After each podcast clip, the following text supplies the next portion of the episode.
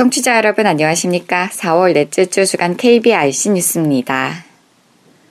정부가 지난 20일 서울 여의도 63빌딩에서 제36회 장애인의 날을 맞아 황교안 국무총리, 정진혁 복지부 장관 등 내외빈과 장애인과 가족 등 약 500명이 참석한 가운데 기념식을 열었습니다.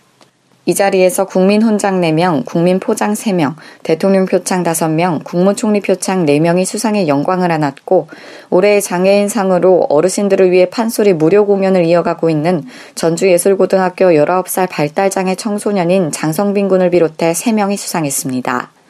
또 이날 장애인식 개선 홍보대사로 파페라 테너 이명주 씨가 위촉돼 장애아동 아나솔 양과 함께 장애인 인권 헌장을 낭독했습니다. 한편 350여 명의 장애인과 비장애인들이 이날 장애인에 대한 차별을 반대하는 집회를 열었습니다. 420 장애인 차별철폐 공동투쟁단은 이날 광화문 광장에서 420 장애인 차별철폐 투쟁 결의대회를 열고 정부가 정한 4월 20일 장애인의 날은 장애인에 대한 수많은 차별과 억압을 은폐시키기에 이를 단호히 거부하고 모든 차별에 맞서 싸우는 장애인 차별철폐의 날로 만들어가겠다고 밝혔습니다. 이들은 이날 결의대회에서 차별을 만들어내는 문제점으로 동정과 시의 눈빛으로 장애인을 바라보는 시선, 사람을 등급별로 나눠 복지 서비스를 차등 지급하는 장애 등급제, 장애인과 그 가족에게 무거운 책임을 안기는 부양의무제, OECD 가입국 평균의 절반에도 못 미치는 한국의 국내 총생산 대비 공공사회복지 지출 비율을 지적했습니다. 이들은 정부의 장애에 대한 새로운 정의와 소득 보장 권리 등을 명시한 장애인 권리보장법 제정, 장애 등급제 및 부양 의무제 폐지, 장애인 복지 예산 OECD 평균 수준으로 확대 등을 촉구했습니다. 이들은 결의 대회를 마치고 2시간가량 종료 일대를 진행하는 과정에서 차선 확보 문제로 경찰과 실랑이가 벌어지기도 했습니다. 2016 정보통신 보조기기 보급 사업 신청이 다음 달 20일까지 진행됩니다. 보급 대상자로 선정되면 신청한 정보통신 보조기기의 최대 90%까지 지원받습니다. 보급 제품은 총 84종으로 시각장애인 관련 보조기기 43종, 지체 뇌병변 장애인 관련 12종, 청각 언어장애인 관련 29종 등입니다. 시각장애인 관련 보조기기로는 독서 확대기 22개, 화면 난동 소프트웨어와 점자 정보 단말기가 각각 6개, 데이지 플레이어와 광학 문자 판독기, 그리고 화면 확대 소프트웨어가 각각 3개씩입니다. 각 지원 제품에 대한 세부 정보나 사양은 한국정보화진흥원 홈페이지에서 확인할 수 있습니다. 영문장애인 증명서도 국문장애인 증명서와 같이 온라인을 통해 발급이 가능할 수 있도록 제도 개선이 필요하다는 지적이 제기도 했습니다. 장애인 제도 개선 솔루션은 영문장애인 증명서의 온라인 발급 개선 방안을 보건복지부에 건의했다고 밝혔습니다. 장애인 제도 개선 솔루션에 따르면 우리나라의 장애인들은 정부 민원 포털 민원 24를 통해 온라인으로 간편하게 장애인 증명서를 발급받을 수 있으나 영문 장애인 증명서는 주민센터 또는 구청에 직접 방문을 해야만 발급받을 수 있도록 되어 있습니다. 또 장애인 증명서 발급을 담당하는 공무원이 증명 사실을 수기로 작성하기 때문에 작성된 내용에 훼손이 쉽고 분실에 따른 재발급도 어렵다는 것도 문제로 드러났습니다. 장애인 제도 개선 솔루션 신동일 위원은 이로 인해 해외 출국을 준비하는 장애인의 불편함이 하루빨리 해소되길 바란다고 말했습니다. 한양대가 사물 인터넷 인공지능 사업 전략 과정 교육을 개설해 시각장애인 CEO 양성에 나섰습니다. 사물 인터넷 인공지능 사업 전략 과정은 세계 최초로 시각장애인을 대상으로 지난 3월 개설됐으며 전액 무료로 제공됩니다. 강의는 사물 인터넷과 인공지능 관련 융복합 아이디어 발굴, 창업, 특허, 크라우드 펀딩 등 총 12주로 구성되며 올 9월 20여 명의 신입생을 모집할 계획입니다. 현재 강의를 수강 중인 시각장애인 안모 씨의 경우 근거리 무선 통신을 활용한 서류 작성 도움이나 주문 결제 시스템을 개발 중이고 이모 씨는 또 다른 근거리 무선 통신 장치 비콘을 활용해 횡단보도나 신호 등의 장애인 알림 장치를 개발하고 있습니다.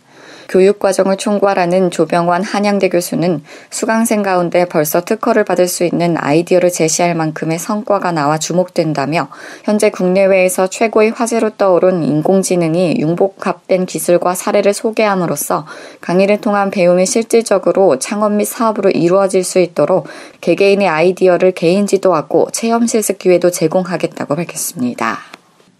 정부가 대기업이 장애인 위주로 채용하는 자회사를 설립하면 투자금의 75%를 지원하고 고용 인원도 모회사 고용률에 반영하기로 했습니다. 고용노동부는 지난 19일 서울 중구 태계로 서울 맞춤형 훈련센터에서 자회사형 장애인 표준 사업장 인증식을 갖고 이런 내용을 담은 장애인 고용 확대 방안을 발표했습니다. 현재 30대 대기업 집단의 장애인 고용률은 의무 고용률 2.7%보다 크게 낮은 1.9%로 민간 기업 평균 2.55%에도 미치지 못하는 수준입니다. 이에 따라 고용노동부는 자회사형 장애인 사업장을 설립하는 기업에 지원금을 총 투자 소요액의 50%에서 75%로 확대 지급하고 설립 초기 장애인 고용관리 전문가 활용 비용도 보조하기로 했습니다. 또 자회사형 사업장 소속 근로자는 모회사 고용위원회에 포함돼 장애인 고용률을 산출하고 이 기업들에서 만드는 제품을 국가와 지방자치단체, 공공기관에서 우선 구매하도록 할 예정입니다. 이어 수도권 남부에 있는 300여 명 규모의 장애인 직업능력 개발원을 신설하고 충남 천안, 경남 창원 등에는 반도체 기계 등 기업 채용 직무에 적합한 훈련을 실시하는 맞춤 훈련센터를 설치하는 등 장애인 직업 교육을 강화하기로 했습니다. 식품의약품안전처가 시각장애인을 위한 의약품 안전 사용 질의응답증을 발간했습니다. 질의응답집의 내용은 의약품의 부작용과 사용법, 상호작용, 보관과 폐기법 등의 사용에 있어 꼭 알아야 할 사항들로 구성되었습니다. 식약처는 질의응답집이 시각장애인의 안전하고 올바른 의약품 사용에도 도움이 될 것이라고 소개했습니다. 책자는 전국 시각장애인연합회, 복지관, 맹학교 등에 배포되며 자세한 내용은 시각처 홈페이지의 정보마당 메뉴 중 생활정보에서 확인할 수 있습니다. 한국시각장애인 연합회가 지난 19일 여의도 이룸센터에서 CBS, MBN, TV조선 등 우수방송 3사의 감사패를 전달했습니다. 연합회 측은 이들 방송사가 방송 프로그램 안내 시 프로그램 명칭을 음성으로 고지해 시각장애인의 방송 접근성을 향상시킨 공로를 인정해 감사패를 전달했다고 밝혔습니다. 현재 지상파를 제외한 방송사들은 다음 방송 프로그램 알림에 대해 음성으로 아무런 공지를 하지 않거나 Next라는 짧은 멘트와 함께 프로그램 명칭을 자막으로 처리하고 있는 상황입니다. 한국시각장애인 연합회 홍순본 상임이사는 시각장애인의 방송 접근권을 보장해준 우수방송 3사에 감사함을 느낀다면서 장애인이 편하면 비장애인은 더 편하다는 마음으로 방송 제작에 임해달라고 당부했습니다. 서울중앙지법 민사합의 37부는 시각장애 대학생 25살 김준현 씨 등이 삼성물산을 상대로 낸 손해배상 소송과 관련해 오는 25일 용인 에버랜드에서 검증 기일을 가질 예정이라고 밝혔습니다. 이번 현장 검증에서는 김 씨 측이 직접 롤러코스터를 타고 위급 상황에서 대피하는 등 안전의 위험이 발생할 수 있는지 확인하게 됩니다. 이는 에버랜드 측이 기구가 공중에서 멈추는 상황에서는 장애인들의 대피가 어렵다며 그의 탑승을 막았기 때문입니다. 소송을 도운 전국장애인 차별철폐연대는 시각장애인들은 비장애인과 달리 밑을 보지 않아 안내만 적절히 해준다면 더 침착히 대피할 수 있다며 외국에서도 놀이기구 탑승에 시각장애인을 차별하는 경우는 보지 못했다고 말했습니다. 앞서 김 씨는 지난해 5월 친구들과 에버랜드에 놀러 갔다 안전상의 이유로 롤러코스터를 타지 못했고 이에 문제의식을 느껴 소송을 냈습니다. 박근혜 대통령이 지난 19일 국제장애인 기능 올림픽에서 통산 7번째 종합 우승의 위협을 달성한 국가대표 선수단과 훈련지도위원 등 120여 명을 청와대로 초청해 오찬을 함께하며 노고를 치하했습니다. 박 대통령은 오찬에서 장애인들도 능력과 재능을 갈고 닦으면서 자신의 분야에서만큼은 세계 최고의 전문 기술인이 될 수 있다는 것을 보여줬다며 국가대표 선수단을 격려했습니다. 특히 장애인이 신체적 조건 때문에 차별받지 않고 자신의 능력에 따라 평가되고 보상받기 위해서는 우리 노동시장이 능력과 성과 중심의 공정한 노동시장으로 바뀌어야 한다고 강조했습니다. 또 능력을 갖춘 장애인들이 일터에서 잠재력을 충분히 발휘할 수 있도록 장애인 직업 능력 개발 인프라 확대, 장애인 고용을 위한 표준 사업장 활성화 등 정부 지원을 확대하겠다는 계획도 밝혔습니다. 일정 규모 이상의 횡단보도에는 시각장애인용 음향신호기 설치가 의무화돼 있죠. 시각장애인들의 눈이 돼야 할 이 음향신호기가 제대로 관리되지 않아 고장단체 방치된 곳도 적지 않습니다. 이 실태를 KBS 홍혜림 기자의 취재 내용으로 확인하시죠. 선천적 시각장애로 한 번도 앞을 보지 못한 사람에게 낯선 길을 걷고 또 걸어야 하는 일상은 모험과 같습니다. 의지할 것은 점자 블록과 이를 읽을 수 있는 지팡이 뿐입니다. 횡단보도를 건너는 일은 더 어렵습니다.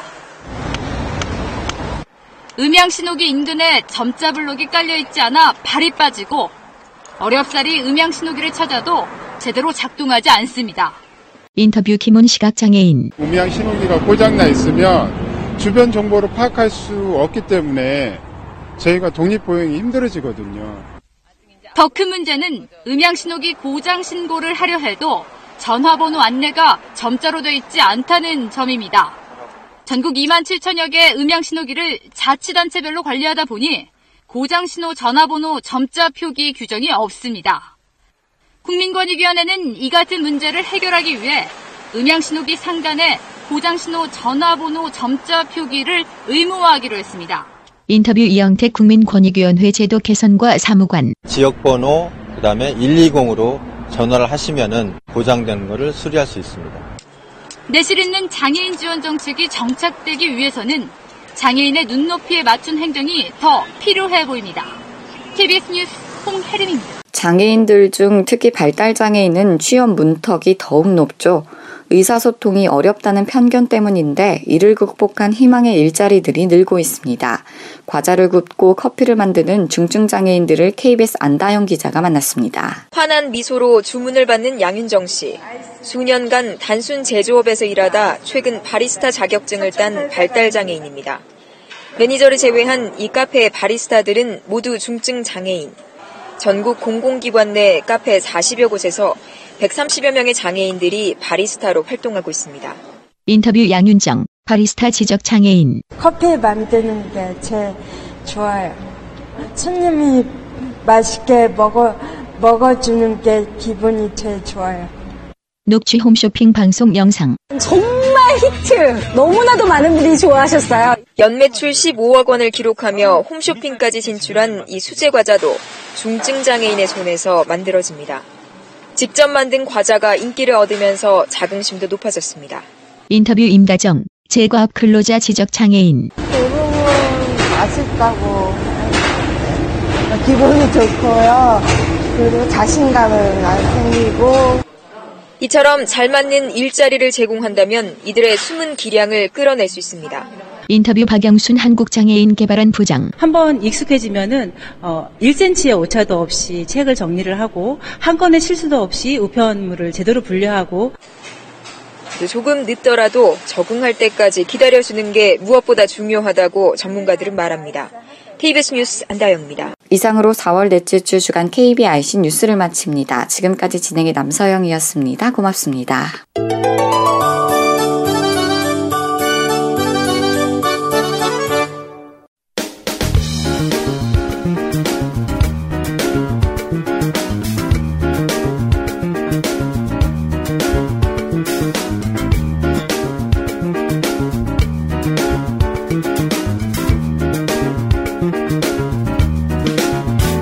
지금 여러분께서는 한 주간의 장혁의 소식을 정리하는 KBIC 한라인을 듣고 계십니다.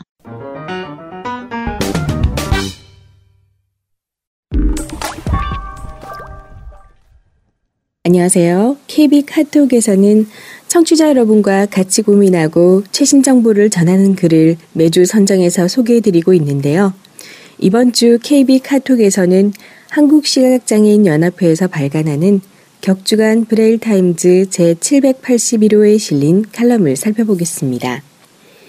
장애인의 재난 이야기 이문희 한국장애인 단체 총연맹 사무차장 낭독자 김보미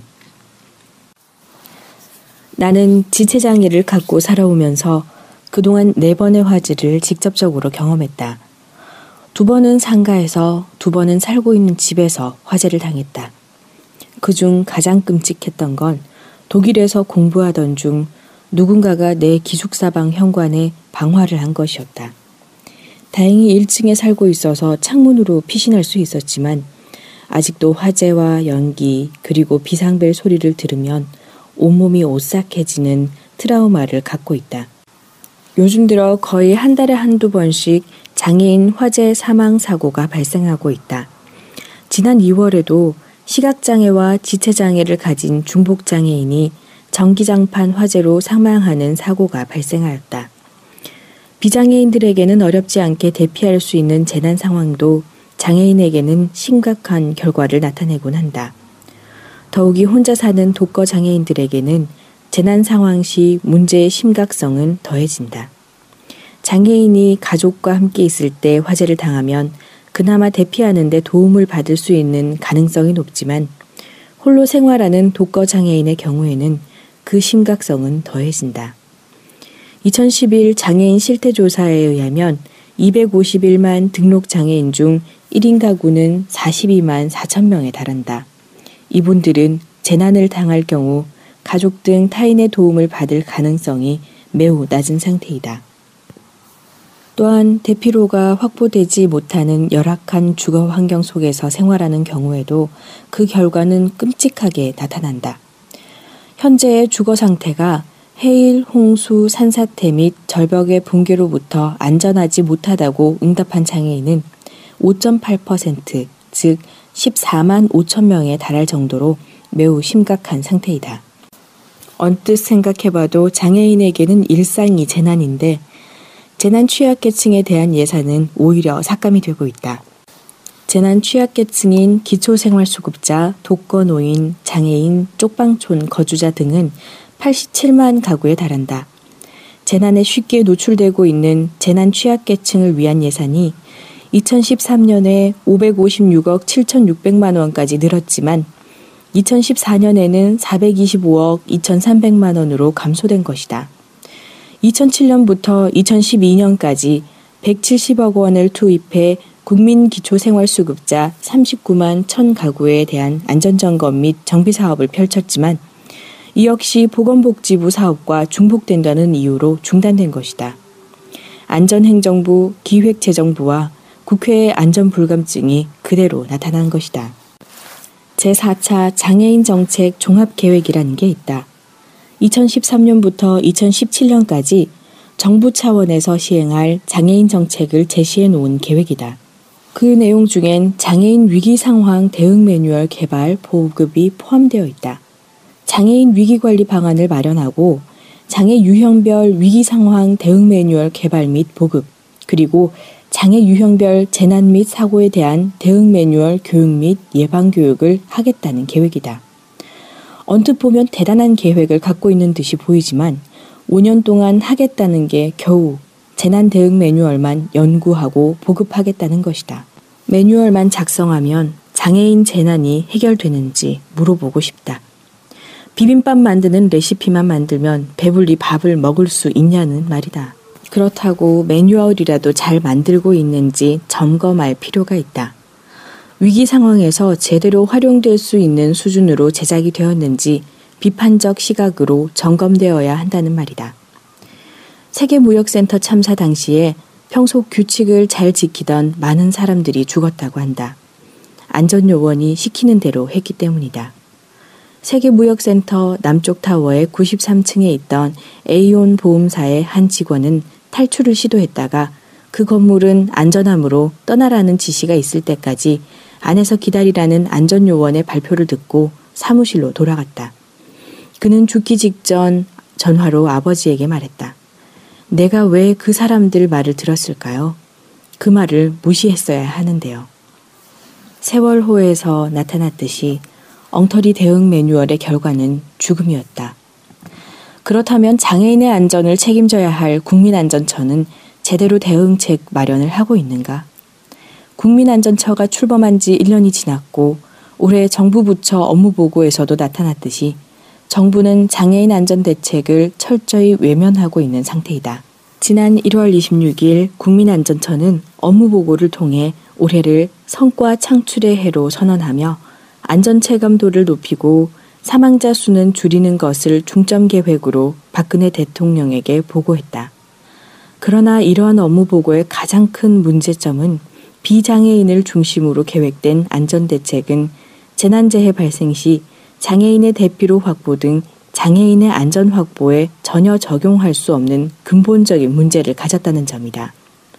이는 장애계가 이미 지적한 상황이고 안전 전문가라면 누구나 알고 있는 상식 수준의 문제이다. 최근 국민안전처가 보건복지부와 협의하여 장애물 없는 생활환경 인증제도 등의 장애인 편의 정책으로 장애인에 대한 안전이 강화될 수 있도록 적극 챙겨나갈 계획이라고 언론에 밝혔지만 이는 낭만주의적 사고에 불과하다. 장애인 편의 정책이란 일상생활에서의 불편을 제거하는 데 초점이 맞추어 있고 장애인 재난 발생 시 안전 문제를 해결하는 데에는 근본적인 한계가 있다는 것을 인지하지 못한 결과이다. 이러한 형편없는 장애인 안전 대책은 국제사회에서도 지적당한 사안이다. 우리 정부는 2014년 10월 유엔 장애인 권리 위원회로부터 자연재해 및 위급 상황에 대한 구체적 전략 부재, 각종 법령의 장애인 재난 대피책의 미포함, 보편적인 접근성 및 장애 포괄성이 더욱 보장될 수 있도록 포괄적인 계획을 채택 및 시행할 것을 권고받았음에도 불구하고 여전히 아무런 대책을 마련하지 않고 있는 상태이다. 이러한 장애인 재난 안전 문제를 해결하기 위해 올해 총선을 맞이하여 결성된 2016 총선 장애인 연대에서는 각 정당에 장애인 안전 및 재난에 대한 국가 전달 체계 구축을 공약으로 채택하여 줄 것을 요청하였다. 이 공약이 채택되므로 재난 및 안전관리 기본법에 재난에 취약한 안전 취약 계층인 장애인 재난 안전에 관한 조항과 장애인 재난관리본부 신설 등이 명시되고 장애인복지법 24조에 명시된 안전대책 강구에 필요한 세부 내용이 명시되어 장애인도 안전하게 생활할 수 있는 날이 오기를 기대한다. 고맙습니다.